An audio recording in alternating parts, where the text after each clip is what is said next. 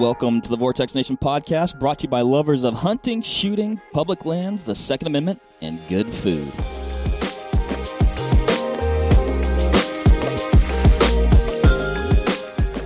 What is up, everybody? Got a good one today. I am joined by country music artist, musician, songwriter, fiddle player, guitar player, all the players, all the things, hunting TV show host of Nick's Wild Ride, and uh, and pilot. Maybe we'll get into some aviation stuff today. I don't know. I don't know where we're gonna go. Maybe we'll go somewhere in a plane. Nick, uh, Nick, welcome, Nick Hoffman, everybody. Hey, thank you, man. I appreciate it. I'm glad to be here. God bless Wisconsin. Are you enjoying your time here? I love it. I'm so excited. I'm here for obviously for deer opener. So, and I haven't. I grew up in Minnesota, so I haven't been in the Midwest in order to, you know, with with the idea of hunting. Like I haven't been in Minnesota or Wisconsin to kill a deer since I was like 16. So This this is is, like- like, coming home for me. I was gonna say it's like a homecoming Yeah, story. hundred percent. And you know, I'm hunting with really good friends, and just doing a episode about the. I'm filming it for the TV show. I'm just doing it just about the ridiculousness that is deer opener here. I mean, it's ridiculous. it's it's a rite of passage. It's a it's a thing. You It- know. It's a it's a big thing. I mean, you came here. You know, I'm a transplant, but dude, I mean, it's what I love about our gun season. I mean, if you've been to Wisconsin or if, or if you haven't, our gun season is a very long-standing, strong tradition here. And tradition is really the right word. I mean, uh, like the people I'm going to hunt with, it's four generations of people that are hunting. So you've got a, a 12 year old girl that's going out for the very first time because here, not like the South, here you can't hunt, but you know, until you're 12. You know, you can right, you can you can do some stuff, but you can't hunt by yourself till you're 12, right? Isn't that how it is? So so yeah, they did fairly recently. I don't know when. Like you, there isn't a minimum age, but you do have to have a mentor with you. Yeah. and then probably like you said, either twelve Hunter or safety 14 is at or 12 or whatever, Yeah, yeah. mhm, But anyway, so so 12 it's like a 12 year old girl. She's going out for her first hunt, and then they have the 90 something year old grandpa, and then the generations in between, and they you know, and I, I saw a st- statistic the other day that said that more families get together are reunited for deer opener in Wisconsin than they are during Christmas. chills. And it's like it's true because you know a lot of people, if you think about it, families all have their own stuff going on for Christmas. Especially if you got kids, you know, you might go to a different place, but everybody comes home for deer opener. I think that's so cool. Dude, that is that is so cool. I mean, I love basically like starting now. You know, if you drive through the country, clotheslines that generally just have you know the regular laundry on the line outside drying. It's just like lined with like blaze orange and camo, and it's just like you're like, oh man, this it's starting. Like Yeah. we're getting ready for it. I stopped by Mills Fleet Farm, which for for those of you that aren't aren't from the the Midwest, you would it's like uh what do you call it? Like Walmart for farm and, and hunting kind of thing, right? It's it's hard to explain. I mean, it's kind of yeah, like farm ranch supplies Yeah. slash hunting slash everything. I love right? it. Yeah, It's great. So, but Fleet Farm has this huge hunting clothes s- selection, and it and there's one section, and it's nothing but just blaze orange, and it's not blaze orange camo. It's just solid orange overalls, jackets, just solid orange. You All know, the orange. all the orange. You, and it's just it's not a little bit of it. It's thousands of pieces of orange. You know, this and, and it's all just for this one weekend. Yeah, You know what yeah. I mean? Just r- ramping up. Everybody does it. Everybody goes out for at least a couple hours. You know, it's crazy. It's super cool. Yeah, it's just uh, it's you know the state you know we're uh, has a very healthy, robust whitetail deer population. Right. But it's definitely managed for opportunity.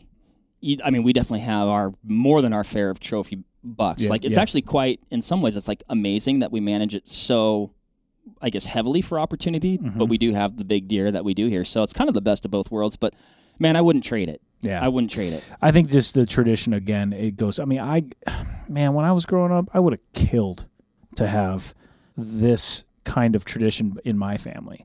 You know, I. Yeah, I was gonna it's- ask, how did you how did you get your start? Well, it's hard for people to, you know, seeing me on the TV show and stuff like that. It's hard for people to imagine that I, you know, haven't always hunted. You know what I mean? That I that I didn't come. I but I came by it pretty honestly. I nobody in my family hunted. So my grandpa used to hunt a little bit when he was younger. My dad hunted a little bit in high school, but didn't really care for it. But I was that kid that just from a very early age, I wanted to be outside. I wanted to be tracking deer in the woods and looking for squirrels and would look at birds in the binos. I was just obsessed with animals and obsessed with the outdoors. And I spent all my allowance money on Field and Stream magazine and you know hunting videos and stuff. But I didn't have anybody to take me hunting.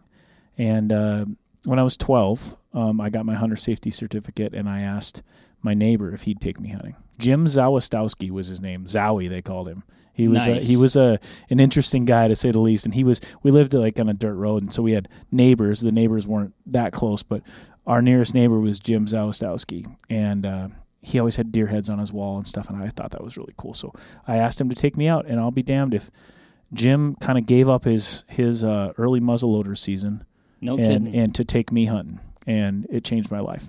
My, my my life, as far as I'm concerned, is measured, you know, kind of before and after that moment. You know, and we actually didn't get a deer that weekend, but it it changed everything for me, and it's uh, you know, so it started there for me. Yeah, and and then it just kind of it went from there into waterfowling was kind of my first my first big love, you know, and then later on big game hunting obviously and then I discovered archery and that that that's what broke broke the water. sealed sealed Yeah, the deal big 100%. time. When I when I shot my first deer with a bow, that's when I just fell in love with whitetails and whitetails first and then it just went from there. And now here I am running around the world doing all sorts of craziness and I never would have imagined that. I used to look at like a Dall sheep or a you know, a Marco Polo sheep or even a, a moose or an elk in a magazine and I'm a poor kid from Minnesota, you know, you know, we didn't have any money. Those things were unattainable. They might as well have been me owning the Taj Mahal Mhm. you know Mhm. and now here i am out there checking off my bucket list like that so you're just looking at a guy living his wildest dreams literally i mean i'm literally the guy just who has i've lived the most charmed life i mean they say do what you love right and here i've gotten to have several careers Mhm. that all involve what i love Is that you were just like you're you're trying to come up with a name for the show? You're like, man, this has been a wild ride, and you're like, cool, we got it. Actually, you know, I haven't. I don't know if I've told many people this, but the Nick's Wild Ride name actually came from the original idea for the TV show, which was, you know, so if you haven't seen the TV show, for the those of you listening, mine, it's it's a Anthony Bourdain's style hunting show, kind of. So I, I'm a huge history nut and culture nut and people nut. And if I if I go on a trip, if I went on a hunting trip, I was always the guy that tried to find the local burger or the the mm-hmm. dive bar, local dive bar. I want to know what made this place tick. And so that's kind of where that came from. Or at least you're watching me just doing what's natural. But the the idea for the original TV show was that I was going to get a ride from someone to wherever I was going to hunt. And I was it was going to be like a famous celebrity or Oh, I was gonna say, Or- oh, hitchhiking. yeah. That sounds Yeah, super yeah, safe, exactly. Nick. Like Yeah, really, really good choices. So in the pilot of the TV show is Charlie Daniels, and he's actually in episode one as well. So Charlie Daniels gave me a ride on his bus to where I was going hunting, and he dropped me off. So I interviewed Charlie Daniels, played some fiddles with him, did all that stuff, and then he drops me off. That was the uh, our idea, original idea for the TV show. And along the way, I'd explore history and food and culture of the place that I was going Okay, gotcha. we figured out really quick that that was an unsustainable model. Like there was no way that I could find enough celebrities and enough people to get to take time out of their busy schedules to film giving me a ride somewhere and all this. Shit. So we we we we abandoned that idea. But the Nick's Wild Ride name stuck. That's it's, how. it's a good name. but I don't know if there. fits. Yeah, there you go. So, but it is a wild ride. I've lived a fr- crazy life. There's another swear word. I'm sorry. Oh, that, I, you know what? I don't even. I have a potty mouth. I don't even notice. yeah, I figured. Like, hey man, can I get a can I get a ride? You know, they're like, Nick, is everything okay? Like, Yeah. are you on yeah, it's hard right. times? Or? So yeah, that's how it started, and now here we are, seven years later. I never would have seen that coming. I'm a musician. I'm a fiddle player that likes to hunt, you know, and uh, I don't know. Maybe that's why it works because I I'm not tr- out there trying to be somebody I'm not. You know, I'm just doing my thing, no, and I have a I'm just literally, like I said before, you're just looking at a guy who's just systematically checking off his bucket list list and living his wildest dreams. I'm having a blast. that's super cool. And I mean, it shines it shines through, and I think it would show up real quick if that wasn't you. I think that's oftentimes oftentimes the case. You know, like you, like you said, like hunting was this innate thing. Like, luckily, you grew up in a in a rural setting where you could even be exposed to some of those things, or like like you said, go into the woods, or go, oh, that's a deer track, or or um, you know, whether you're hunting or not, like, hey, let's see how close we can get Yeah. to that that deer. So it's it's awesome that you're able to do that, and the power of mentorship and somebody taking time out of their personal uh, hunting time, which is very hard Mm-hmm. because if you hunt, you know how much you love hunting and you do want to share those things, but oftentimes you don't get as much time as you even want to do it. Absolutely. So, um, I go to these these uh, you know like uh, like an SCI banquet and I'll I'll get up and talk right Mhm. and and usually the my my spiel if I get up and talk at, one- about at one of these things is it's not me preaching but it's my story about about the mentorship thing it's like this is somebody who changed my life and I always leave it with a question and it, I, I think it's a good one which is we all sit here and talk about what we need to do. You know, we need to get more kids involved. We need to, you know, get more women involved. We need to get veterans involved. You know, we do, we can we can sit there and talk. But if you ask yourself the question, and I and somebody asked me this question once, and and I now bring it to other people. It's like if you ask yourself the question, what are you doing to get kids, women, veterans, whatever it might be involved in the outdoors? If you dig deep, I guarantee you the answer is most likely not enough. yeah, it's like, uh, uh, Yep. Uh, And even if you think you're doing a little bit, if you really, really think about what you're actually doing and how much impact you're really making, I bet you the answer is not enough. And it goes for me, goes for everybody. I still do it. I'm like, God, I, this whole year went by and I said I was going to take two kids hunting and I haven't done it yet, you know, that kind of thing. mhm, mhm. And that's, I, I think it's an important reminder, you know, gotta, I'm, I'm living proof of a guy that wouldn't be an advocate for the outdoors at all or at least wouldn't be hunting if it wasn't for the, that guy. And then of course there's lots of mentors after that, Mhm, you know, mhm. and there's still mentors. Like, you know, just because I'm out here doing it now doesn't mean I'm I'm an, I'm far from uh, far from an expert. Now I've kind of gotten more into long range shooting recently, like everybody else seems to be the fad, right? You know, but I have a guy that's really really mentoring me in that and Mhm. keeping me inspired, calling me up, being like, "Hey man, did you read that thing I told you to read?" You know, la- la- he's keeping me going, keeping me going, and I can think of off the top of my head five or six people that have really inspired me over the years. You Ab- know, absolutely. And I think it's like with anything. If if you're passionate about it, you know, you're probably going to be a student of it. And you know, I've been a lifelong hunter. Like I grew up in a hunting and fishing family. Yep. Like that's what that's what we did. Like, uh, and you're lucky. super fortunate. Yeah. Right.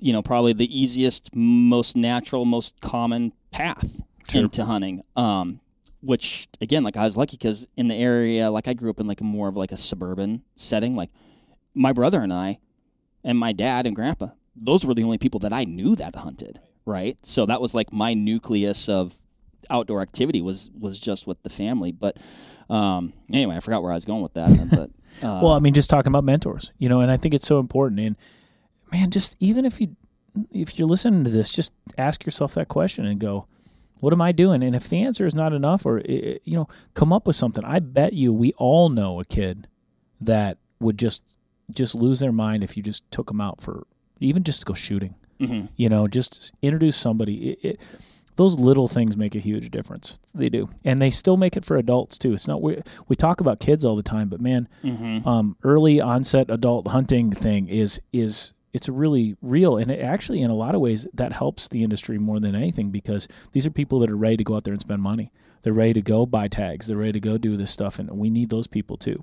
You oh, know? Oh, absolutely. And if you want to talk about like the waterfall effect, right? Like if you're able to get that person to a place where they're comfortable going, where they're comfortable taking their kids going, now you've just built a whole nother hunting family. absolutely. And uh, you know, that's just yeah, that that's a super special thing. Well, you talk about mentorship too. Like it goes back to my, you know, long before the hunting thing, it was music for me, right? Mhm. And as my grandparents, like it was the opposite of the hunting thing. I had music in my family everywhere. Mhm. So, and if it weren't for my grandparents at a very, very early age, I have no recollection of not playing the fiddle. I've always played the fiddle. And it's because my grandma, at a really early age, somehow recognized that maybe I'd be good at it. Maybe she just wanted me to be a fiddle player. I don't know. But she got me, my grandma and grandpa got me this little fiddle.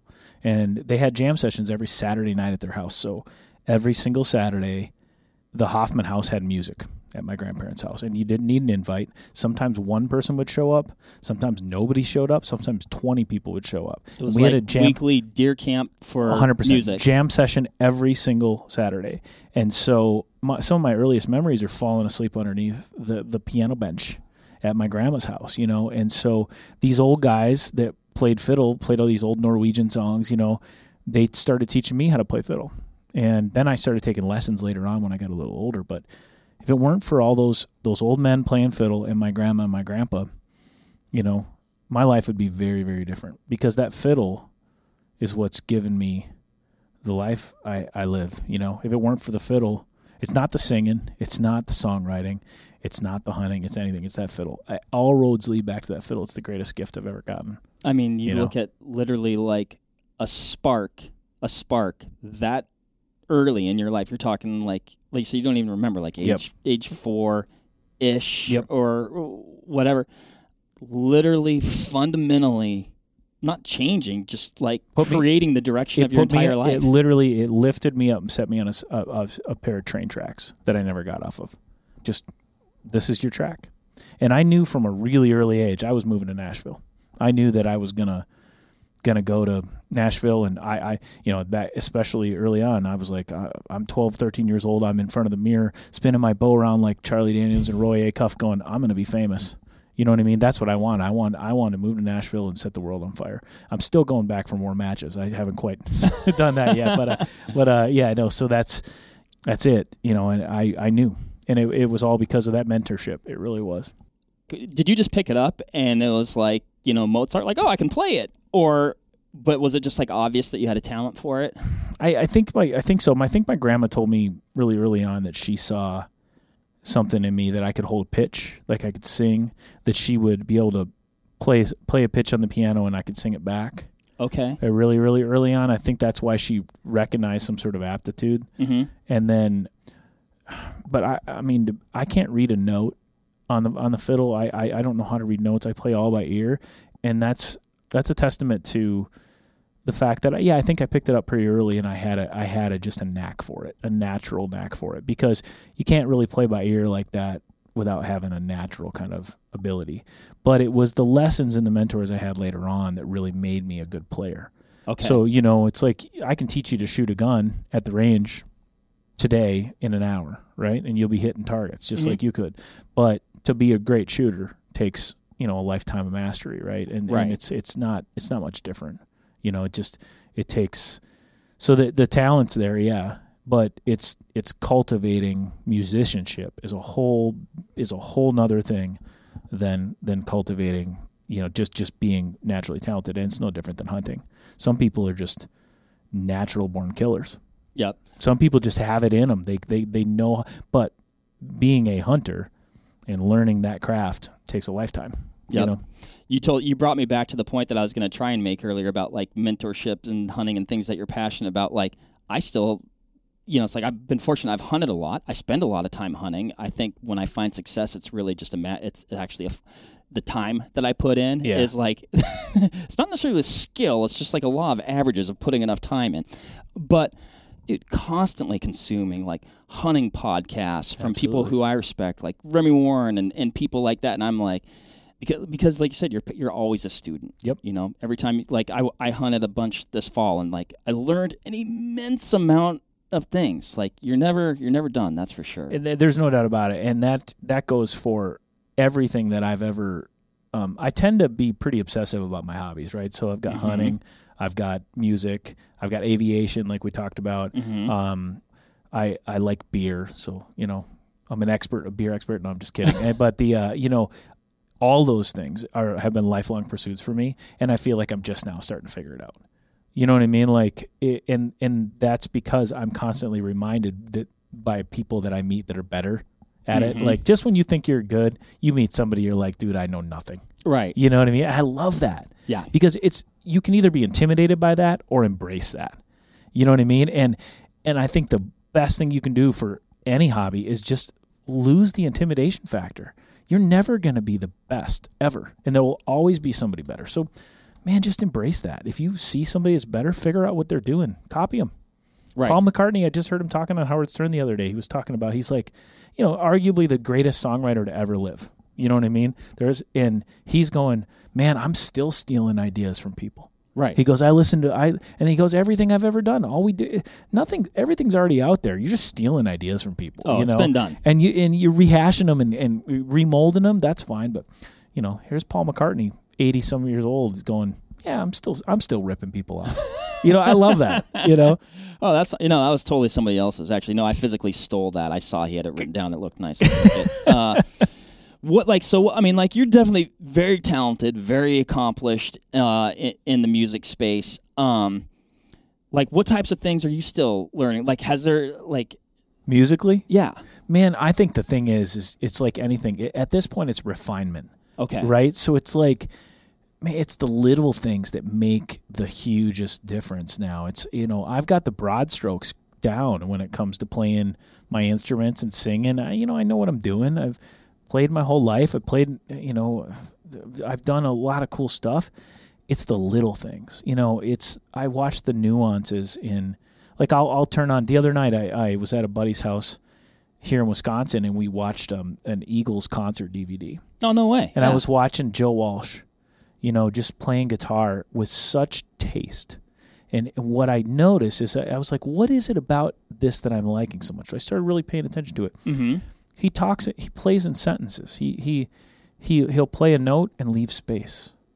Play a note, leave space. And I thought back to something that an old old guy told me when I was in a band when, uh, playing in a VFW when I was like 12, and it clicked what he was saying way back then it never really made sense to me till the other day. He said, "Nick, you need to learn to listen more than you play." And I didn't understand what that meant. Yeah. And he said, "Do you know what I mean?" I said, "I think so." He goes, "Someday you will." And that's all he said.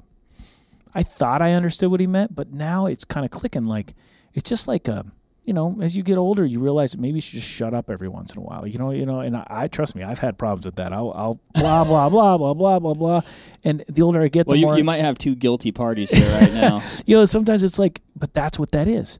It's like tastefulness comes from space. hmm I mean, name like it's like the Dos Equis guy. You know what I mean? Sitting Yeah. over there just being cool.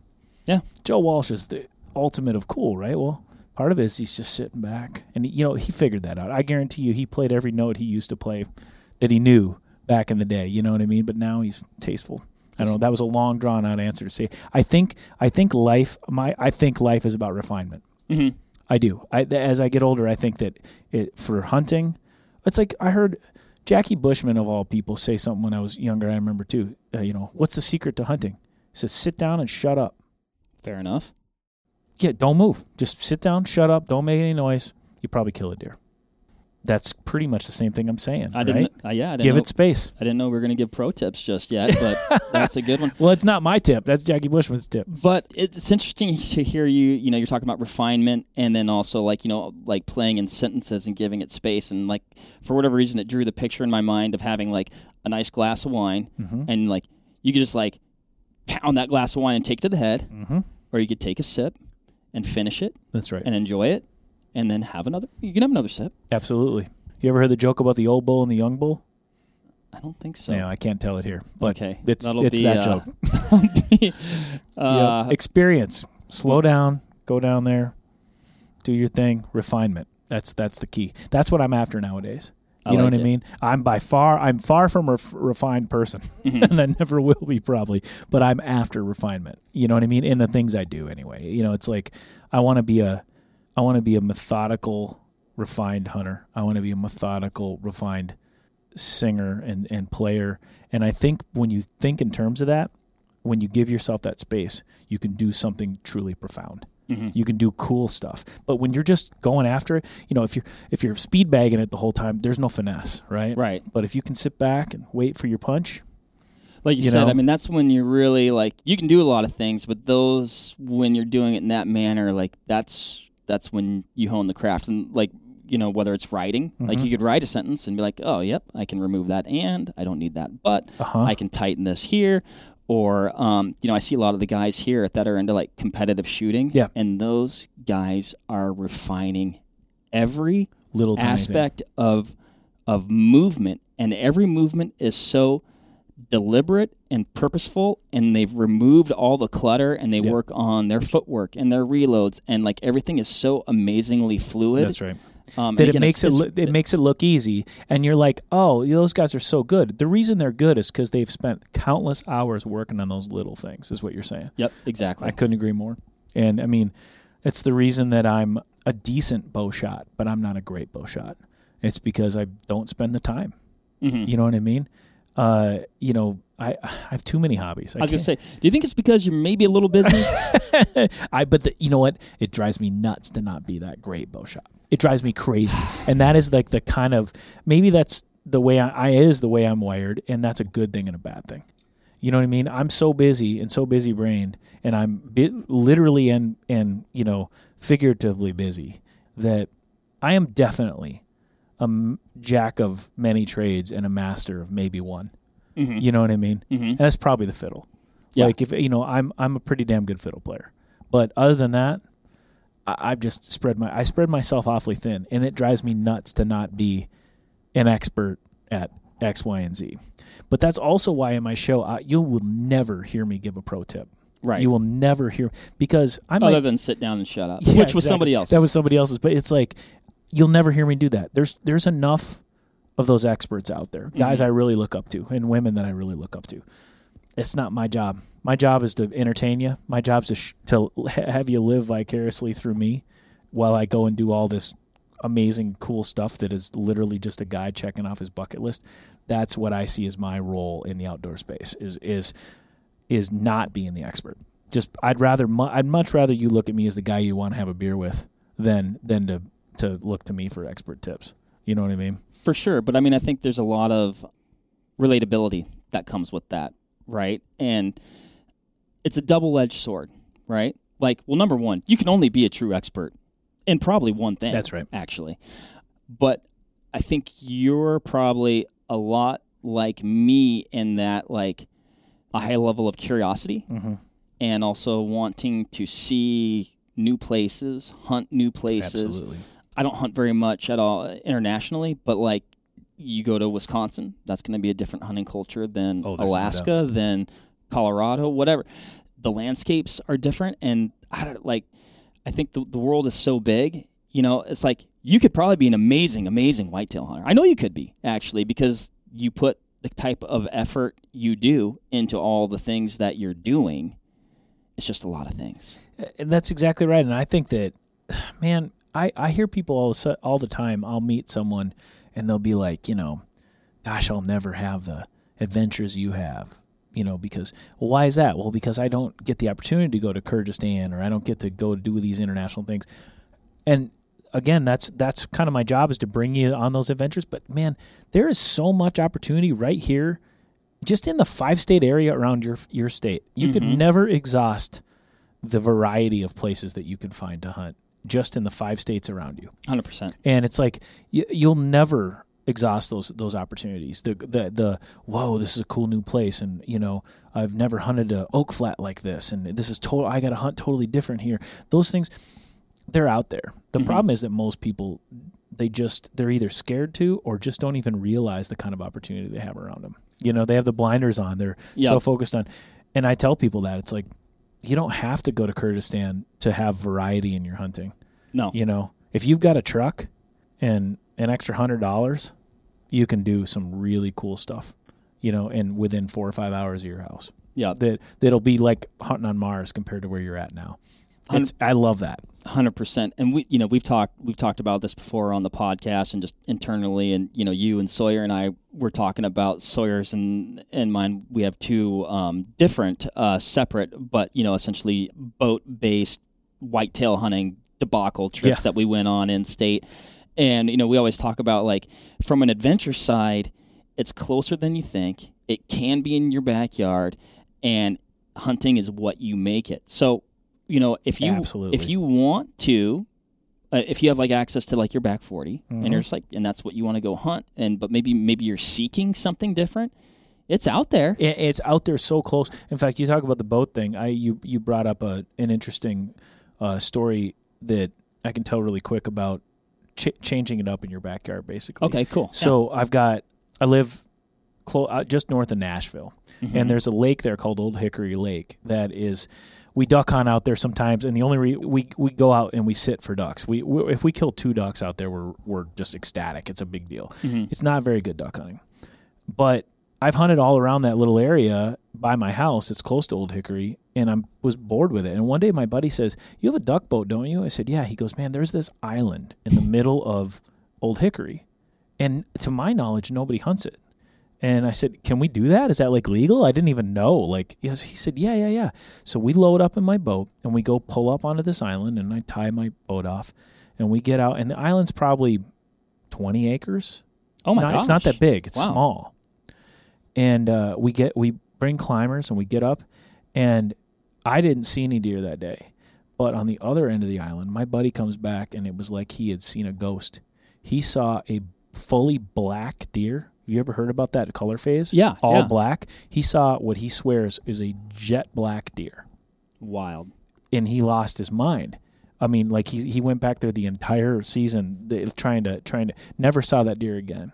But it was like it changed his entire thing, and all and all it did, all we did was just change it up. And he Yeah. went and saw like something that it was like a ghost, like seeing Bigfoot.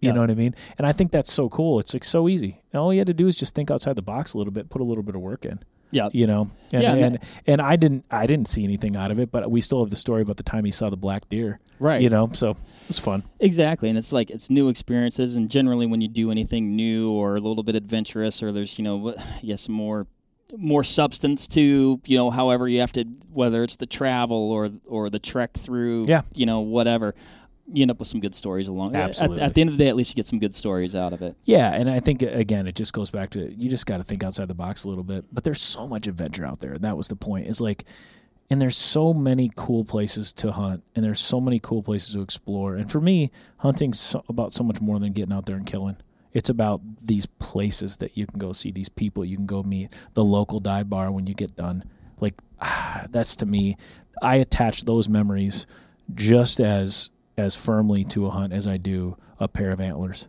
mm-hmm. you know what i mean mm-hmm. i really do Yeah, and know, that sounds cheesy but it's super true Dude, for me it's it's so true, and I, I've used pretty much said this my whole life because I, I read this again. This is taken from an excerpt from a hunting article that I read as a kid. But a, a, a gentleman, I don't remember who the writer was.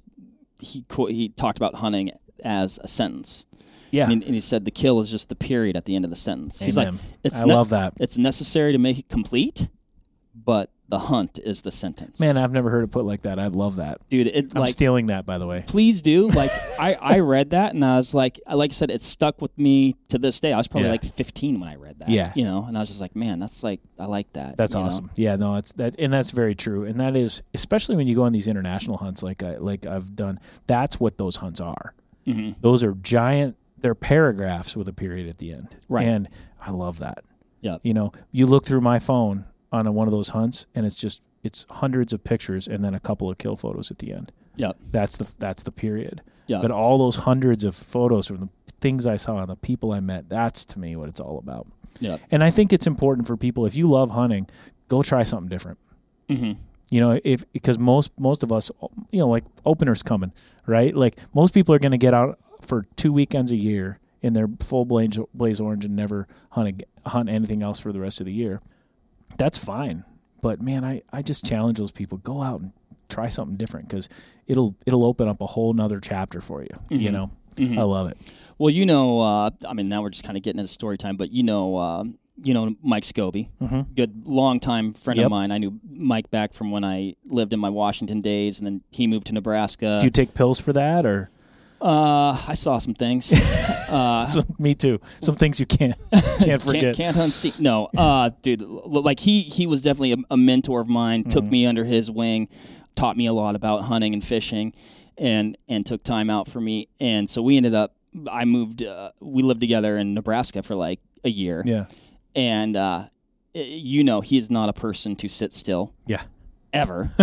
No. And so, I mean, like when I first moved there, he'd be like, "Oh, we should do this, do this." I mean, we were like, you know, hunt coyotes in the morning, and then do this during the afternoon, and then, you know, on the way home from work, we'd oh, let's go check out this dirt road and that. So, but we'd, you know, he's like, hey, I can borrow this um, this John boat from this guy, which was like this rickety John boat. You know, probably was laying in the dude's yard.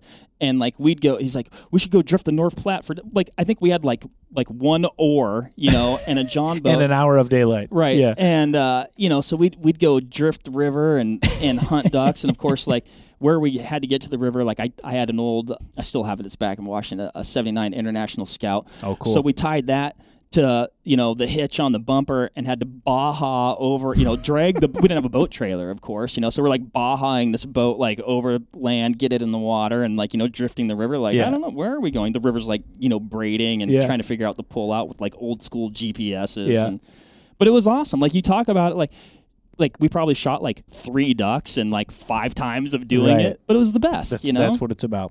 I love it. I've got a thousand stories that that involve the rickety situation versus versus the actual killing. It's like it's not Right. what it's about. I love it. I mean, you want to be safe. You want to be safe. You want to get home safe, everybody. but um, so uh, getting back to music, I'm sure we'll go a million different places today. But you're playing the fiddle. Yeah. You're like seven, and like, well, I guess I'll move to Nashville.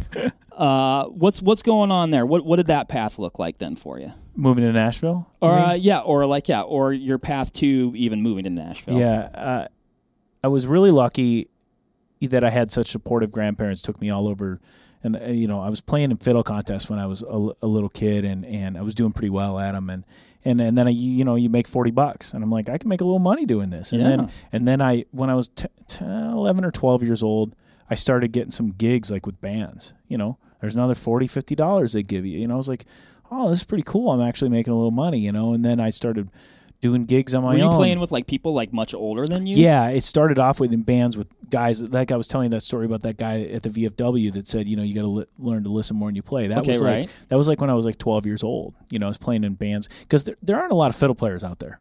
You know, there you know fiddle players are kind of like steel guitar players. They're few and far between. So Okay. if you if you hear you know of a good fiddle player, a country band wants you.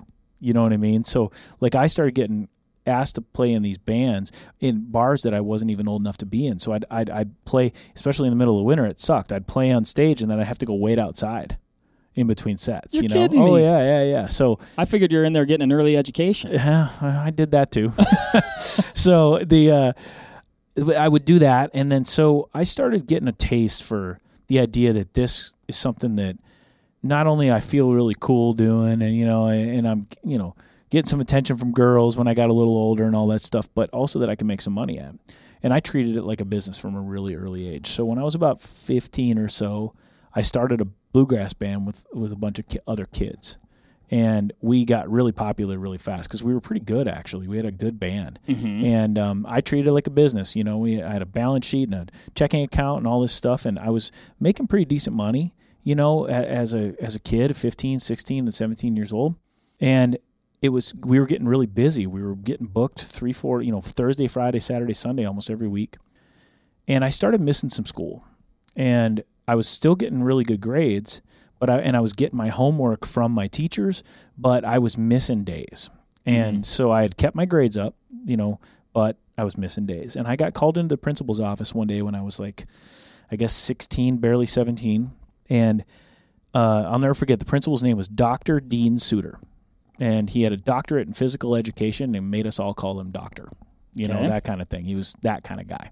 And uh, Dr. Dean Suter called me into his office one day and uh, he said, Nick, you're, uh, you're going to have to repeat your junior year of high school because you've missed too many days.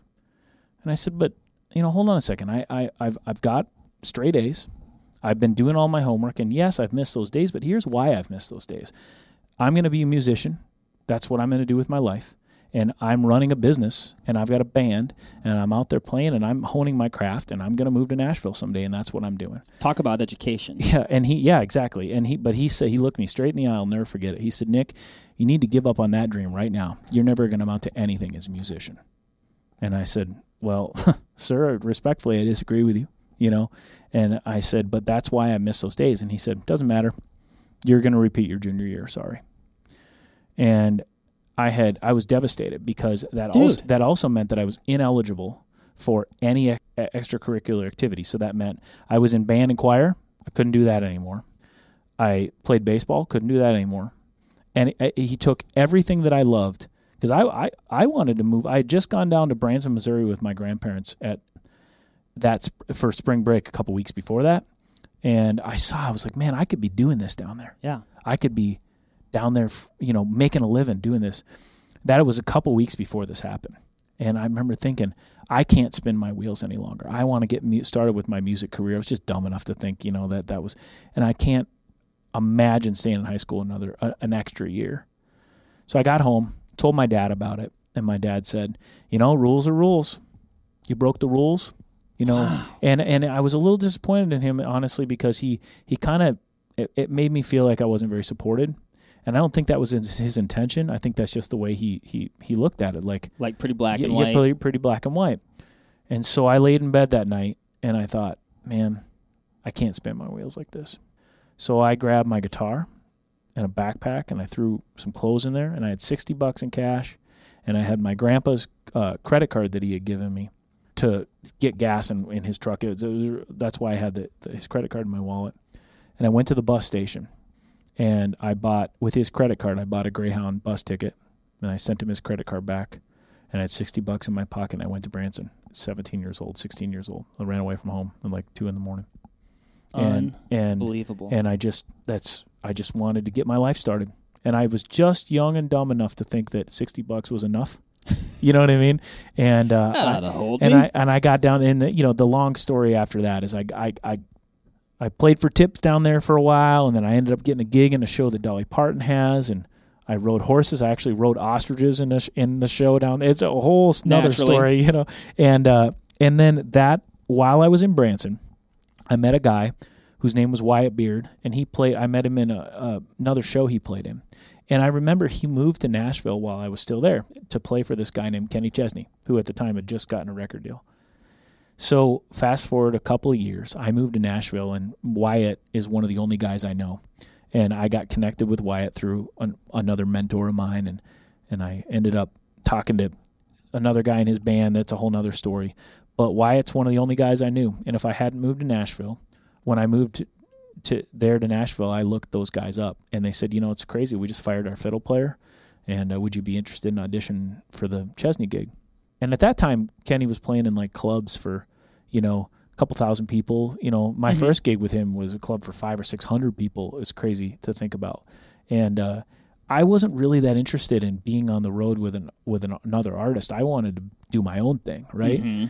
but it was a paycheck and I was on a tour bus and that was a good way to get myself my foot in the door so I said yeah and I auditioned and they hired me and uh, that first gig was in a club for like five or six hundred people in Atlanta and within a couple of years we were playing Neyland Stadium in Tennessee, Knoxville for sixty thousand and it just and there all of a sudden if I hadn't ran away from home to Branson I would have never gotten that gig and that's how that's how my to answer your question that's how my my train to Nashville started Timing. So- timing is Timing. a pretty crazy thing, isn't it? yeah, it? timing, and also, you know, I, I- I've I've said this a lot to other people too. You know, if you have something that you want that you want to do, hmm luck is a huge part of it. There's no doubt. Timing's a huge part of it. But you better be willing to hit a home run when your when your pitch comes. Yep.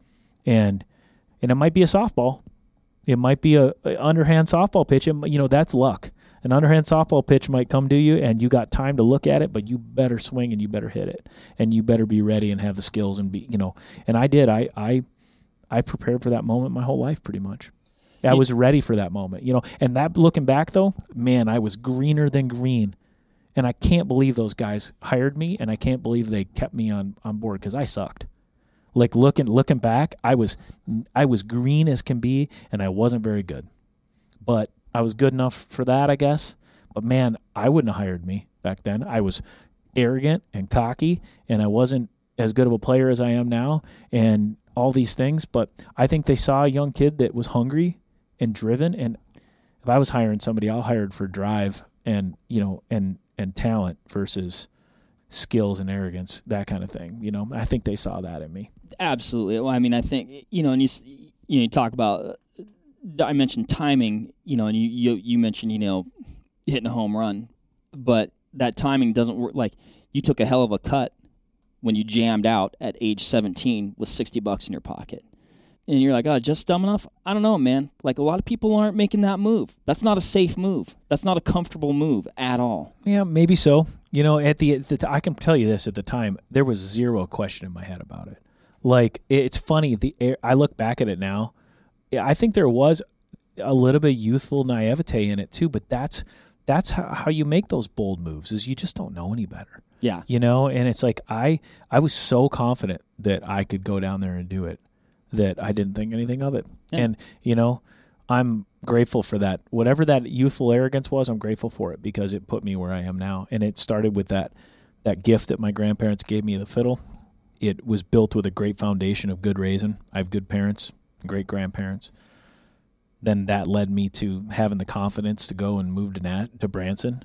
And then when i moved to nashville it takes people believing in you too.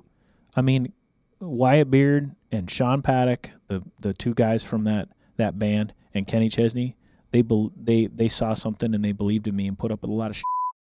You know what I mean? They put up with a kid that maybe wasn't as good as he could have been, but they saw something and believed in me, and I'll never. I'm forever grateful to those guys for that because they changed my life. I mean, I lived. I have lived out every musician's wildest dreams because it because of those guys. Man, You know what I mean? that is so- super cool. You know what though? I mean, this is going to sound like hopefully not super cheesy, but I mean, it did start with believing in yourself too. You know what I mean? I think so. Which you know, going back to earlier in your story there, like, dude, I was getting like emotional thinking about like hearing hearing you talk about that interaction with your principal. I'm like, dude, talk about the person who was in charge Yeah. of encouraging and making sure that kids flourish. Yeah. You know, but like, well, you didn't check this box. Yeah. But look at all these other box. I mean, like, And it uh, was I mean- because I was a creative. I, he was the kind of guy that that liked football players and hated creatives. You know that kind of thing. I think he was, and you know, I, it's funny. I'll tell you a quick quick side note to that. So fast forward now, the other part of that story, that the, my music life and story is that. So yeah, now I'm ten years into playing with Chesney, and and we're playing for football stadiums full of people. He's one of the number one selling acts in the world. I mean, like we're just on top of the world. just on fire. But but the one thing that I hadn't, and we played on Leno and Letterman and all the stuff. We've done everything. The only thing that I hadn't done is had my own song on the radio, and that's really what I moved to town for, right? Mm-hmm. And so I was really lucky that I managed to get a record deal on Warner Brothers with my band, the, the Farm, and we had a couple songs on the radio that did well, and that's the dream: write a song, have it on the radio, have it be a big hit. It was, you know, that's the dream. So when our first album came out on Warner Brothers, I wrote some liner notes. And I wrote to Dr. Dean Suter, thank you for telling me that I would never amount to anything as a musician because I've spent my entire life trying to prove you wrong. You Yeah, know, man. and sometimes you need that. Sometimes you need it. Was, to me, I, I've heard people talk about how like CEOs, like great inspirational books, talk about how you you've never you won't really get where you need to go or get inspired till you've failed or been fired. You know, Sure. you'll hear about people say Yeah. that. I think that was I, I experienced that early on because of him. And that failure, that that um that getting fired by my principal in a way is what I think it lit a fire under my ass. oh yeah. And it, it like and it's still going. You know what I mean? And it's is one of those things where you're like, man, like it sounds like like when I was listening, I'm like, this is like one of the most horrible things I've ever heard. like like you know, and and for some people that might that might really actually truly squash somebody it- it in that in that moment. And luckily, you were strong enough to overcome that and let it be like you know, kind of like a f me. Well, no, actually, f you. You know, you know and and i sent him a letter um, i haven't told many people this i sent him a letter and a copy of that record when i uh, he had since retired and i actually called the school and I, I told and i spoke to the who's now the principal who was the assistant principal at the time and i told him what i was doing and he said yeah i'm sure he'd love to hear from you you know so he gave me he gave me his address uh, would, and i sent him a letter and the cd i never heard from him he didn't write you back. Nope. You should go play your high school. i'm gonna this year No way. Yeah, I think so. I'm gonna actually play in Anoka this year for a big. Uh, it's not announced yet, but for a big festival, big concert that's gonna be. I can tell you more about later. That's uh, it's gonna be a big homecoming for me, and it's gonna be really fun. So, uh, Dude, yeah, oh my gosh, that is awesome. yeah, I'm pretty excited. cool. I don't even know anything about it. I'm excited about Yeah. it. That's fantastic. You're invited. I'll be there. I love it. dude i'm in lock it in um that is awesome i dude that is so cool so you've done you've done all this stuff, and then I mean, let's let's let's finish. We'll never finish the story, but like, so from there, you're doing that, Yeah. and then like, uh, let's see, what's where's the music at now? Where did where where did it go? Well, since so then, and then it's a good. That's a good question. I appreciate you asking. The the the farm happened right, and we had um, two singles on the radio, did really well, um, and then just like bands do, they break up, Mhm. and unfortunately for us, we broke up pretty soon, and uh, there's a lot of reasons for that, but um, and uh, when that broke up, it really it hurt me a lot. It, it, I had put a, my whole life into that thing, and and I was pretty burnt out. And it was that was right around the time that the TV show thing ha- started happening Okay, and that's a whole nother story how the hell I got into that. But to finish on the music thing, and we can go back to that if you want, but I just I was burnt out. I'd been playing music on the road, chasing my dream for my entire adult life. Ever since I ran away from home. And I was tired, Mhm. you know. Yeah. And I needed a break. So the TV show thing came at a perfect time. And you know, I've had a lot of success with that and now done that and I finally this January will be releasing a brand new solo album. No so, way. So I've got my first true solo album, which is what I moved to town to do. I, I never wanted to join a band, like you know, Right. to, to make a group, but that's just the way it went, and it, I'm glad it did. But I finally got a brand new solo album out that it's actually been almost done for almost two years, but I've held it all through COVID because I want to tour. I want to go out there and play live shows, and live shows are just now starting to get going again. You know, so Right. I've held out until I can go play live shows with Hell my new yeah. album. So I'm excited. dude, that's you know. awesome. Yeah, it's very fun. Dude, I'm excited for you. It's fun this is exciting. like fiddle player frontman stuff. You know, modern day Charlie Daniels. That's me. Dude, you know? but like, okay, so uh, I was trying to be a good. Uh, well, I mean, obviously, I'm familiar with your stuff. I'm like, okay, I better brush up on my Nick before we Yeah. before we chat.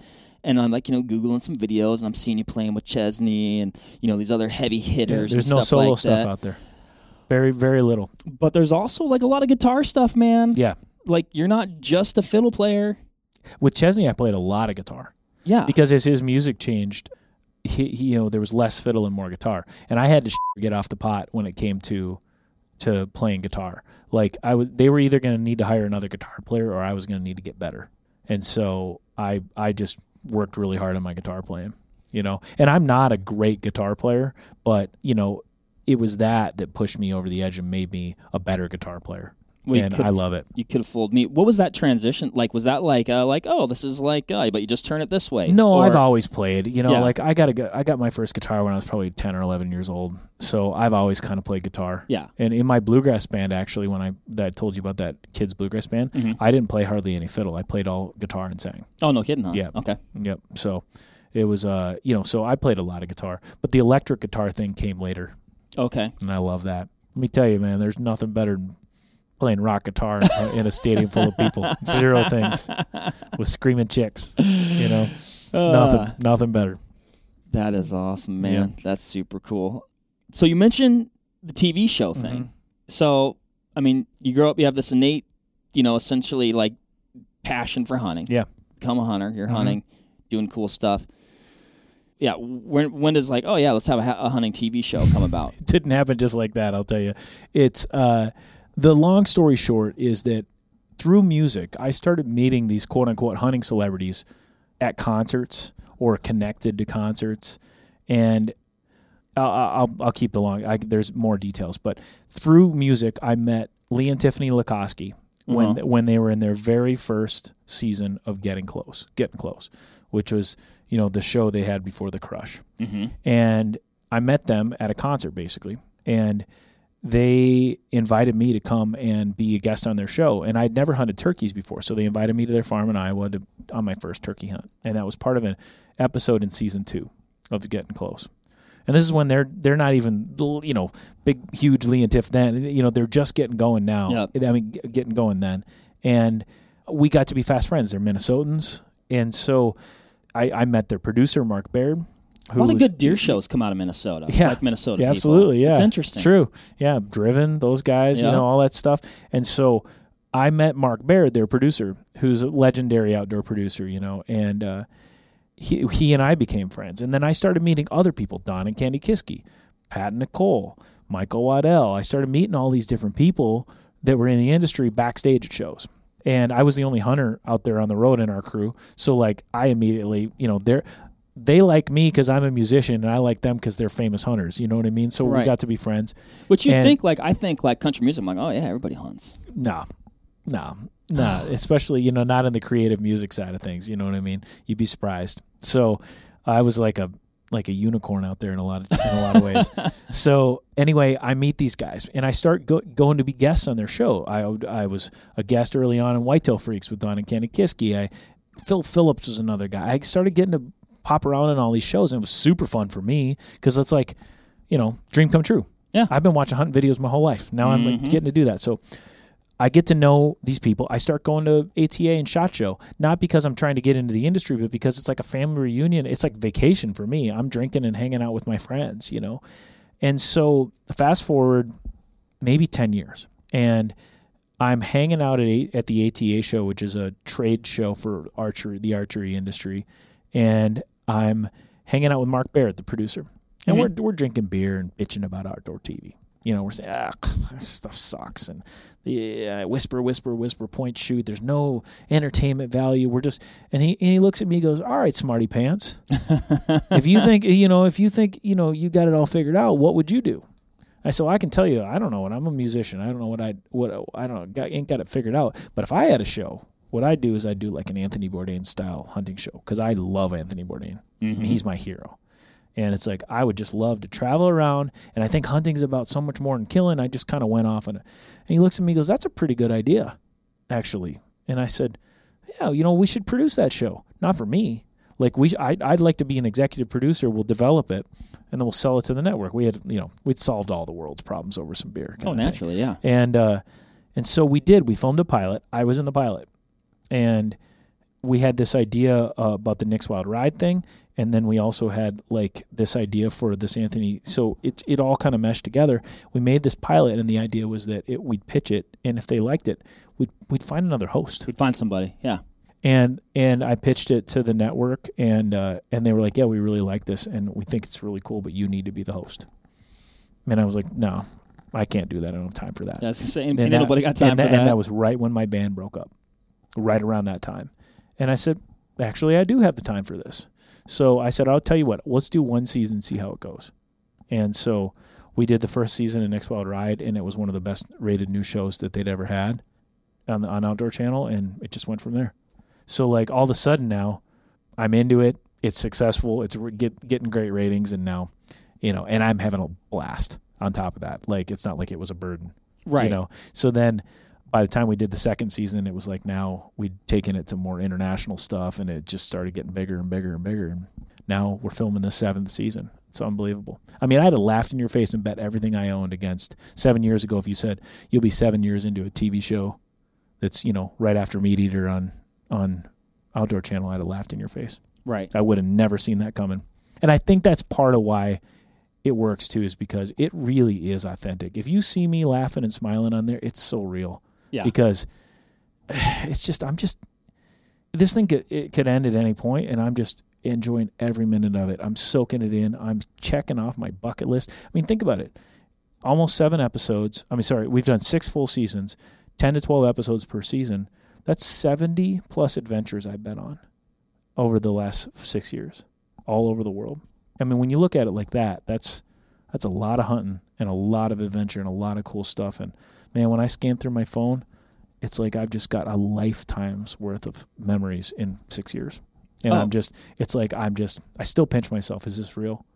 I was gonna say that's got to be like nearly like unbelievable. Even like like do you It does. take a step back right now and again and go like really mm, like I just got goosebumps talking about it. It literally still, if you like I said, if you see me wide eyed and smiling on on camera, it's because it's I'm just still just like what? Because I'm a fiddle player, I'm a singer. I've always hunted and Mhm. I study it and I love it, but I just that wasn't what I saw for my life. Mhm. You know, I didn't see that coming. I mean that's one of those things you're like I can't believe I'm doing this right now. When is somebody going to figure out that I'm not supposed to be the guy doing this? You know, but you know, if the shoe fits, wear it. And Yeah. I, I kind of resisted that that for a little while, but hunting is as big a part of me, who I am, and always has been, so i i as music is. Mhm. Um, the difference is that I didn't choose to make my living doing that. Now I am making my living and part of my living doing that, but it's always it's it's authentic because it is who I am. Mm-hmm. You know, and don't let the spiky hair fool you. Fool you. You know, I'm a redneck son of a bitch. You know what I mean? I grew up in the middle of farm country in rural Minnesota, and rednecks don't just come from south from from the south. You know what I mean? we might have oh yeah, you betcha up here, but we're red as they come. You know what I mean? So I'm I'm proud of that. I'm proud of my raising. I'm proud of who I am. I, I and and you know I just at, at some point I just had to just embrace the fact that yeah I'm also I'm also a guy who hunts on TV, Mhm. and that's cool. You yeah. know? you and know- when that's all over, I'll still be doing the same thing. I'll still be hunting. I'll still be taking adventures. I'll still be TV show or not, you know. And I just love sharing it with people, and I love showing my. I think my favorite compliment that we get for the show is when I get somebody, especially women, a lot that'll that'll call and say, you know, I mean they'll they'll write and say, uh, you know, I, I hate watching hunting shows. I hate the, but I sit down every Monday and watch your show with my husband Mhm. because it's you you know it's about more than hunting. And to me, that's the best compliment you can give me. You know. I mean, it's it's a great show with just a fresh, like I don't know, like it's just fresh and vibrant. Like it's it, yeah, is it a hunting show? Yeah, right. It, but it's a it's a hunting show. It's a show about adventure. It's a show about travel. It's a show about culture. Yep. It's a show about that local burger joint. It's a lo- show about uh, a cool whatever. Like just like whatever makes that place tick. Like you find it. Yeah. And those th- that's where the gold is. Well, I, I feel the same way, and I feel like that's the gold in any trip. You know, it's Mhm. not just me finding the gold. I think that is the pearl, Mhm. and and it's on any trip. Like we talked about, the hunting's the period at the end, the kill's the period at the end, and Mhm. that's how I feel, and I love it, and I'm proud of it. You know, You should I, be. I, when I look back at it now, after six years of of a body of work, I I look at what what we've done, and I have a great team behind me too. You know, it's like what we've done there. I'm proud of it. I think we've done a cool body of work, you know, and, and it's a great chapter in my life. And I've met some amazing people and Mhm. I've had incredible times. And I'm just, I don't know. It's actually kind of fun to talk about it because I'm, I'm usually sitting here grinding so hard that I never get to sit and think about it. Yeah. You know, it's kind of fun to, to look back at it all. And, and I'm not anywhere near done yet. Uh, we got another season coming and, you know, who knows?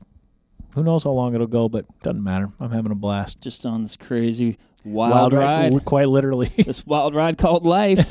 Amen. I Um, love it. No, that's that's super cool, and it, it it really is.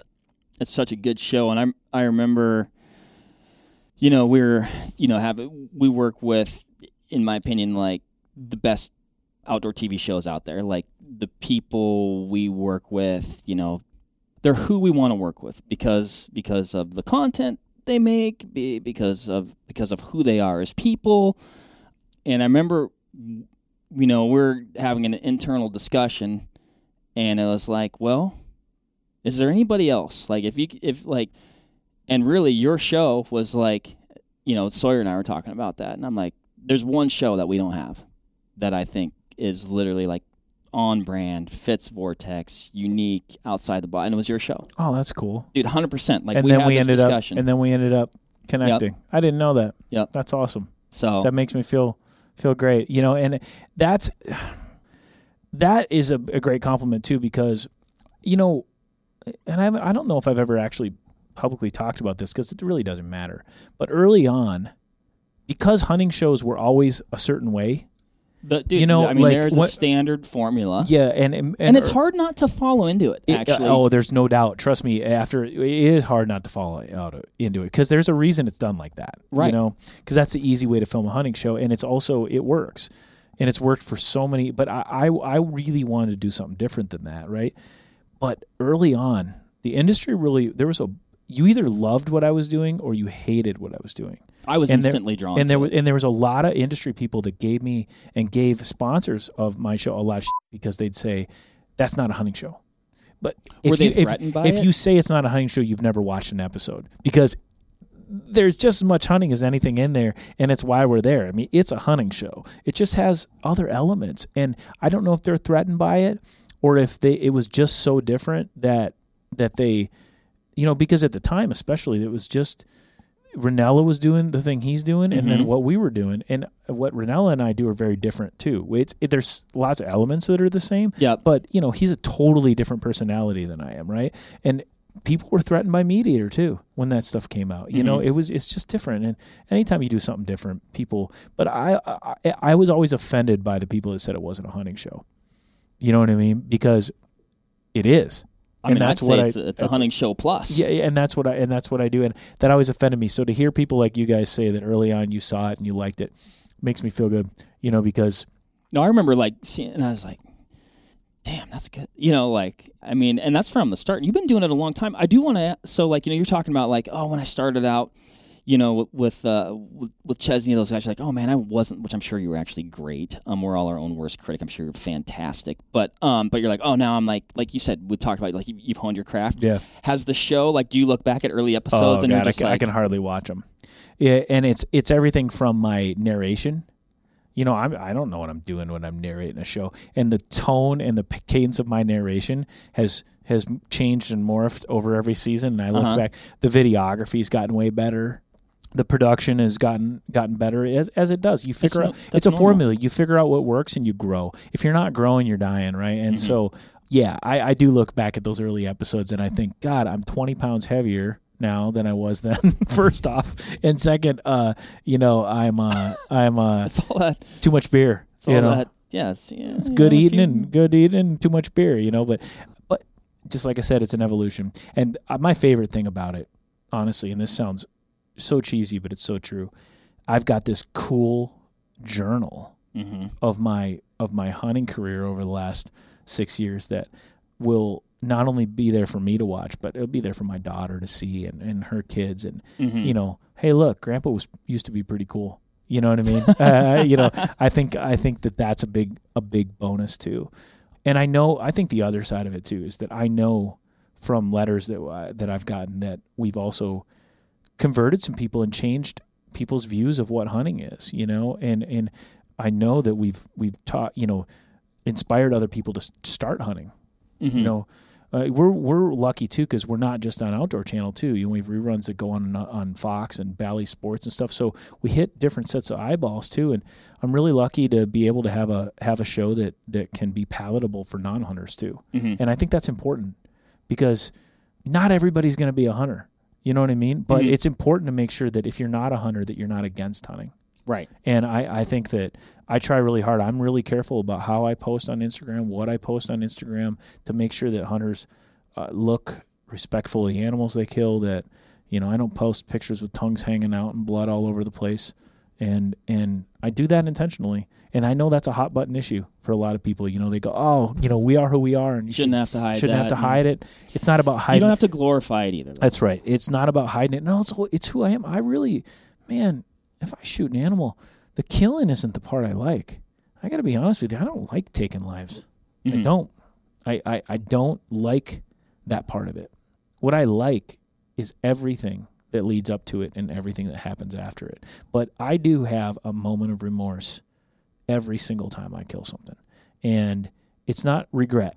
That's Mhm. remorse and regret are two totally different Mhm. things. But I have a moment of reverence and respect for the life I just took. Mhm. And and that and you know, some people might call that cheesy or roll their eyes, but that's true. It's a spiritual thing for me. It is. And I I have a a prayerful moment in my own way with Mhm. every animal I shoot.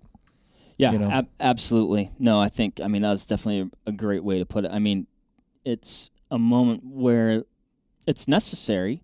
Like it's not. I have tons of like, you know, times or any hunter, right? You go hunting, you don't get one every time. In Yeah. fact, you rarely get one. Yeah. you know, uh, at least me. But um, and it so I didn't have to kill something to have gone hunting, Yep. right? But it is definitely is a completion of the process Sure. and something to be very grateful for when it does happen. Uh, and you know, here's the other thing that I've learned too that I never would have expected, you know, have would have come from this TV show thing because of the the trips I've gotten to do around the world. We're so lucky here. The rest of the world does not have the access, the public ground, all the things that we have here. They just don't have it. Mhm. Like it's just not there. It's not just kind of not there. It just is non-existent in most of Europe. yeah, those like, opportunities, like They just don't. We can. Uh, you, the idea that we can just go. I'll I'll give you a great example. I'm planning a trip in Germany right now. I'm having to send my criminal record to get a license. which is lengthy. Oh yeah, which is very lengthy. you know what I mean? Let's not even get into that. So uh, and and it's That'll like be a different podcast. yeah, that's a whole nother podcast.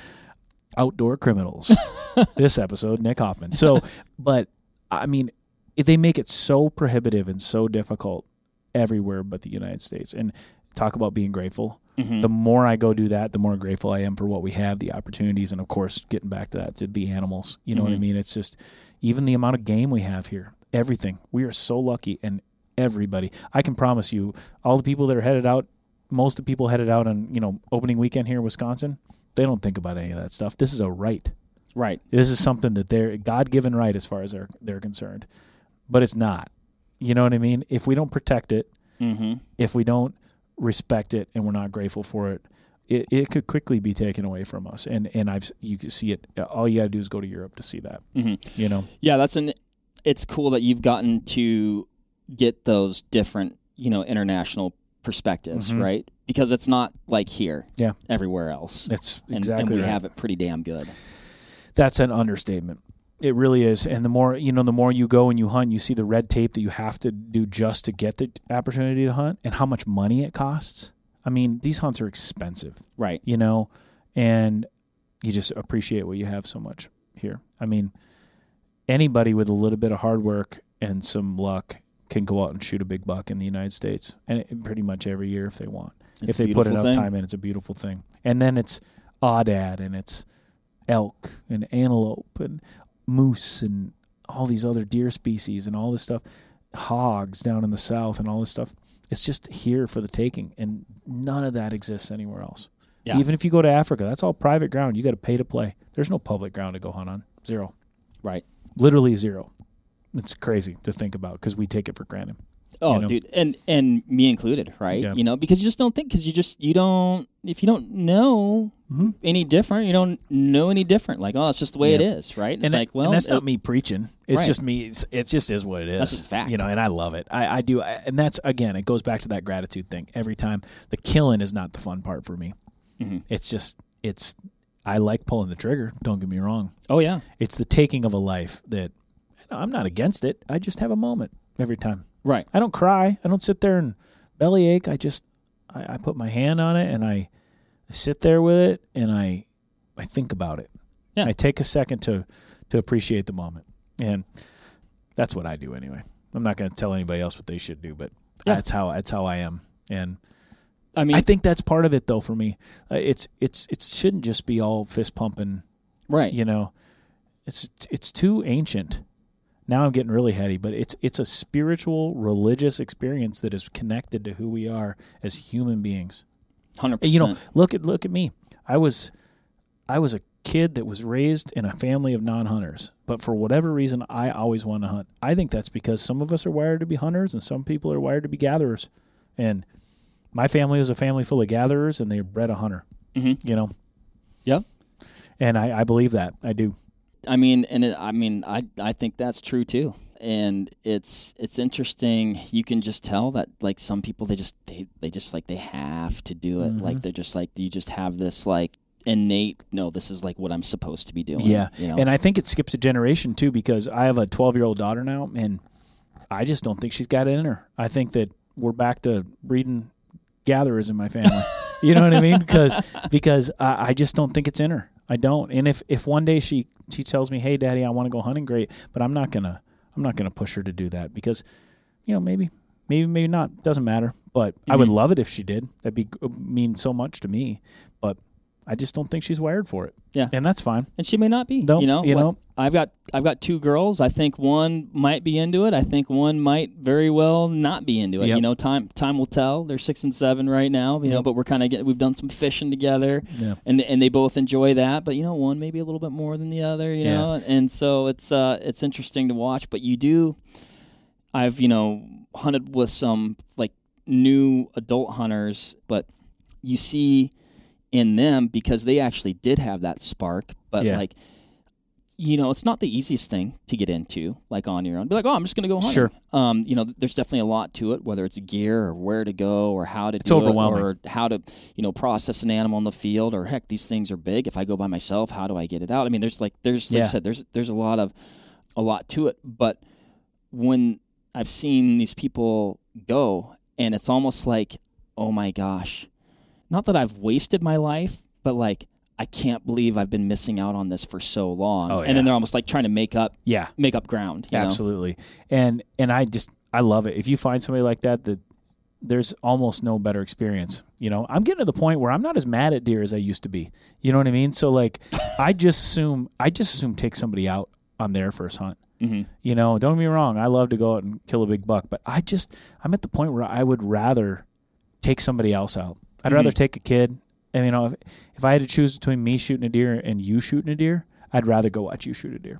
Um, I, and You're Uh, just the guy I want to go home with, Nick. I just I just love it. You know what I mean? I love watching other people, but that might be the product of 70 plus hunts over the last couple of years too. Like I think that's part of it too. There's been a lot of blood spilled, Mhm. you know, Well, and you- and so I'm I've I've I've had my fix. Mhm. You know what I mean? If I went a year and didn't do it, I bet you I wouldn't I Oh. I wouldn't say that again. But you know, I love taking other people out. I love I love showing them what it's all about. Yeah, and I I think do. th- I mean that's definitely part of it. Like you you kind of reach a point, which I'm not like I'm not fully there yet, but like I mean like I still love to hunt and I want to hunt hard. You know, I'm just Yeah. I'm just coming off of uh, I took a little uh, rutcation here in Wisconsin, hunted seven days straight, and man, I would have hunted. Uh, I I had one more day off that I took to hunt. Then I had to work Friday. So, I, uh, you know, I would have hunted that Thursday, and I would have hunted Saturday and Yeah, Sunday. right, right, like right. I would have done it. I was gonna go, Mm-hmm. but I was sure as heck number one grateful and Yeah. just super stoked. Like I got a buck, you know that that Wednesday, and you know part of those reasons is like number one, been work, you know hunted seven days straight. Like Yeah. it was awesome. Like worked hard, finished that sentence. Yeah. like it was like it all finally came together and like one super cool amazing moment. And also, I got to you know uh, wake up the next morning and get my kids off to school. Right, right. right. And so it's like trying to find that balance too. Like hunting is a very it's time intensive. Oh, yeah. and it can pull away from other things in your life that you want to dedicate time to. No, you no, know, it's and that, and that's honestly been the downside to, to to what I do. So you know, everybody, oh man, you got the life. right. You know, I, if I had a dime for every time I've heard that, and the truth is, I do. There's, I mean, don't get me wrong. There's no doubt about it. But you know, it doesn't come without its costs. Um, You Mhm. know, I've been married and divorced once, and and a big part of my divorce was uh, honestly, you know, my my lifestyle. I'm gone so much. That's Mhm. hard for that's hard for anybody, you know, and uh, and then this TV show re- really it you know when you're on the road playing music, you're gone and you play music at night, but you have like a lot of time during the day. You can call people, you stay kind of in touch with people. Now with FaceTime, you can really, hmm you know, you can really stay in touch with people. But when you're off hunting, you kind of fall off the face of the earth, right? And Yeah. especially when you're off filming hunts and doing all that stuff and filming the kind of showy. It's not the filming doesn't stop when we when we get out of the stand, you know. So it's constant. It takes it takes a lot, and it's hard on your marriage. It's hard on my marriage. It's hard on my my daughter. It's hard on me physically, mentally, everything. It, and it doesn't come without its costs. You know what I mean? And that being said, I wouldn't change it for the world. Yeah, yeah, definitely challenging to navigate, no doubt. Yep. But you know what? So is everything. You know, every job you do, whether you're roofing or Mhm. you're or you're you know the host of Nick's Wild Ride, you're there's pluses and minuses to everything. And I just look at it like that. Take it for what it is because it might be gone tomorrow. Yep. You know what I mean? So I might might uh break a leg or cut my trigger finger off, and you know, then you- then I'm done. You know what I mean? You never know. So you just got to live live for today. Gosh, we're like at 121 now. So many questions. You're, you're too interesting. We can do it another Damn time. it. Part two, another time. I do. Okay, maybe we won't get too deep. I do. I would love to know where you fit in time to become a pilot and all this, and where that passion, because that's another thing, big thing to take on. Uh, so that's a it's a pretty easy easy question, easy story. My my dad is a lifelong aviation nut. Okay. and but he didn't he didn't learn to fly till after I did. But he loved aviation, and he always and we built remote control airplanes growing up. So that was kind of our thing we did together. And every year we went to Oshkosh, Wisconsin for the big air show, you know, uh, which is the world's biggest air show, and we would camp for a week and and spend time out there. So I was always obsessed with a, with aviation and airplanes. And sometime around the time that I was 18 or so, 17, 18, after I kind of got my feet underneath me in Branson and stuff, I started to learn to fly. And I did that. I was playing in bands Thursday, Friday, Saturday, Sunday. Monday, Tuesday, Wednesday, I would work at the airport and I would barter my time pumping gas and scheduling lessons for flight lessons. Okay. So, um, because it's the only way I could have afforded it. So, and uh, I learned I got my private when I was like 18. No way. Yeah. So early on, yeah, I figured on. this was like a later in life thing. Like, oh, so I'm established. what- I got and- some coin. and, like, and the other side of it was it. I I started thinking about, and this is my dad speaking to me, you know, in my head.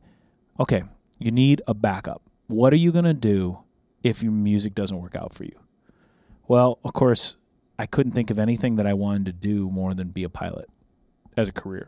So that is really was the impetus for me starting that was it was the beginning, the bud planted, the seed planted of a possible career for me if music didn't work out. So the idea was I was going to keep flying mm-hmm. and keep working on my ratings and keep building up my hours on the side as I was trying to get my music career started and as like a parallel parallel track. So even after I moved to Nashville, I kept flying, I kept bartering for, you know, and then things took off and and then uh, several years went by before I I I, I would go out and fly with friends every once in a while, but I wasn't current, as they say, you know, where I was flying current and, and flying a lot enough to fly on my own. And that didn't come back until seven or six or seven years ago, five, five or six years ago, really heavy. And then I started flying again, and then I bought a little airplane, and and you know, but it, I always was passionate about it, but it wasn't until just recently, five, six years ago, that I dove back in.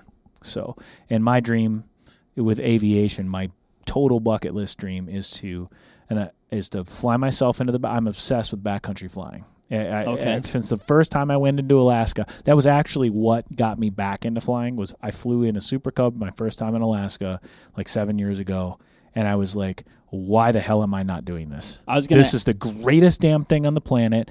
I want to be flying backcountry Alaska kind of stuff." And I re- and I, I was into that kind of thing even when I was younger. I always thought it was really cool. But the first time I really did it, and we landed on a gravel bar in the middle, just like life changed. You know what I mean? So I w- immediately went home, started taking flying lessons to get get back up to speed, and then started flying again. So now I have a plane that I can do backcountry stuff with, and my goal is to fly myself into the backcountry, hunt maybe an elk, uh, maybe a you know backcountry mule deer, or maybe even go up to Alaska and do a sheep hunt or something like that, solo. Fly myself in, hunt, pack it up, fly myself out. That is my all-time dream. Like for hunting goal and aviation goal and everything all combined. You you literally like went right into my next question. if you've ever thought about or if you've flown Oh yourself into hell uh, yeah! I that's what I dream about. Like so, literally, it's it's added such another layer to it because that is my daydream right now. Like I think about it every day, all day. I'm right now reading the the Mountain Flying Handbook. It's a it's a Bible about this thick, and it's it's uh it's I'm just I'm studying, I'm learning. That's I'm, uh, good. Yeah, this spring. Because that's no joke, man. Like, No, I mean, no. there's like really, really good.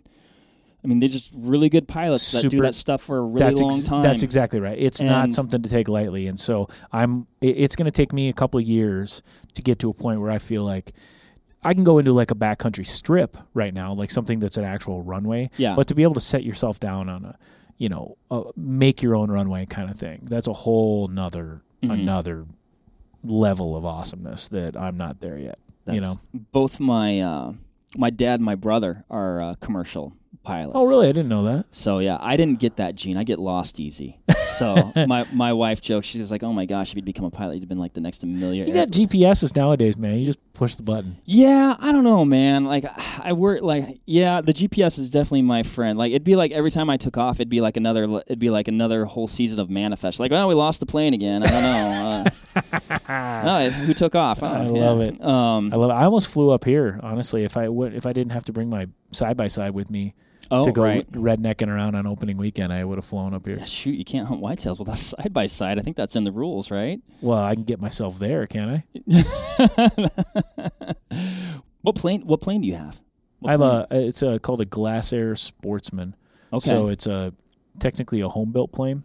Okay. Um, that's uh, which a lot of backcountry planes are. It's considered a home built, but it was built in the factory, and it's a um, really lightweight, really powerful, short takeoff and landing kind of plane. Super cool. Okay. Yeah, it's awesome. How many seats in it? It's technically got four, Oh, but but the Okay. two in the two in the front, it's really a two passenger plane for and and built for a load of gear in the back. Okay. You know what I mean? Gotcha. So yeah, you could fit elk antlers back there and and a bunch of meat and fly out. Just so you, I just want you to know that I made a note that it does have at least two seats, Nick. So um, you want to come with me, do you? I'm not going to say that I'm inviting myself, you but I'm inviting are myself. invited. Um, Love it. Cool, man, dude. I love it. I feel like I feel like we left a few things on the table, which is amazing because we've been talking for you know almost an hour and a half right now. oh my now. God, we have, haven't we? But The um, screen is red. That's how the it does that. It does that. uh, it does not start out that color. Uh, but I tell you what, man, the good ones, the good fun conversations, they go like this. They go quick, and man, I had a ton of fun. I, we too. appreciate you swinging by to visit with us uh, today, and uh, you know, welcome to the great state of Wisconsin. I love it. Have a have an awesome gun season, I appreciate it. And, you know, gosh, this place is amazing, by the way. Like, if you've never, for all you guys listening, if you've never been to the Vortex headquarters, if you're coming through Wisconsin, you got to stop here. I mean, this place is awesome. Well- I mean, it's just, it's next level cool. We we appreciate that, Nick. And but Nick is right. Please do. if you are passing through, please stop by, Yep. pay us a visit, say hi. If you want to look at some optics, we can show them to you. If you got questions about anything, we can probably answer your questions or at least point you in the right direction. Yeah, just So, don't ask for Mark. Mark's like, oh, another fan. uh, yeah. Uh huh. Uh huh. Yeah. Yeah. To all you seven listeners out there, thanks for listening. Uh, Speaking of which, where's Jim? he's down that vortex edge again. He's always edging around down there. I texted him. What a jerk. He, he wanted to be here. Yeah, right. He's like, I don't care about that dude. You know what I mean? Jim, if He you're listening, He you're, wouldn't do that to me. you're a jerk. He wouldn't if do that to me or you. Okay. He's a- jerk. Just kidding, Jim. But uh, no, man. Thank, uh, like I said, can't thank you enough. It was super fun. Thank So, you, man. I appreciate it. All right, It's awesome. thank you. Thanks everybody for listening. If uh, you probably are familiar with Nick, so uh, if but if you aren't, check him out. He's all over the interweb. Awesome music. Apparently, an album coming out. Mm-hmm. Nick's Wild Ride. Oh, I will say, yeah, like you mentioned, so you can find it on. It's all uh, Nick's Wild Ride on Instagram, Facebook, Twitter, and uh, it's nickswildride.net on the on the uh, interwebs. And I will say, so and you're talking about, you know, it's on the outdoor networks. It's Mm-hmm. also on the Fox. So it's actually, I'm, I, I was closing this out, but I'm going Mm-hmm. to add one more thing, Nick, because I, I don't know if you know this, but when you go to your hotel, if you travel and Mm-hmm. you're staying in a hotel on the cable television, other than ridiculousness, which is always on, a great show. I watch I watch a lot of ridiculousness when I'm on the road. Yeah. uh, big Rob Dyrdek fan.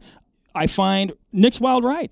You and I have shared many a hotel. You don't know this. I love this. But we've shared many a hotel room together. Yeah. Unbeknownst you, to and, you. you in your underwear and me and I didn't ask you Ride. to. I didn't. Jeez, I didn't ask you to paint a picture. That's really disturbing. I mean, it's an accurate picture, but I did not ask you to paint that picture. But anyway, it's on. You can find it. It's Yeah. everywhere. It's a great show. Check it out. There's Thank something you. for everybody, and uh, we're right at 1:30.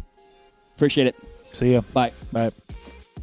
All right, that'll wrap it up for this episode of the Vortex Nation podcast. Thanks everybody for listening. If you like what you hear, hit that subscribe button, give us a review, or leave a comment. We want to hear what you have to say.